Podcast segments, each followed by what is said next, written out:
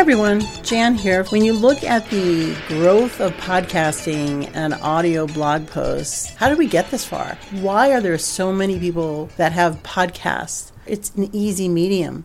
Once you get hooked on it, you realize the authenticity of it and how people love to listen you say to yourself, but how did this all start? Well, I think it started gradually where people wanted to create their own content, very similar to blog posting. And then on the radio, we, we had these independent radio choices like Sirius XM radio. All of a sudden, we had a slew of choices on the radio where we could hear just a station on Beatles music or just a station that was talking about. So we got used to saying, hey, I want to hear something about this topic or I want to hear something about that. And then as listenership grew, then the advertisers said, well, we'd like to put some ads there because you're kind of exactly the target market of people who we would like to see buy our products. And this is how it goes. And this is where we're at with podcasting. So if you're not on it now, if you're not doing anything but listening, you might want to talk to your boss or somebody in the marketing department or somebody that is positioning your product and say, we need to get an audio, we need to have some how to's, whatever it is. But you've got to jump into audio. It's way fun. And I hope you give it a try this year. It's 2019, time to try something new. This is Jan Rossi. I have a lot of information on my website at janrossi.com. On my Instagram feed right now,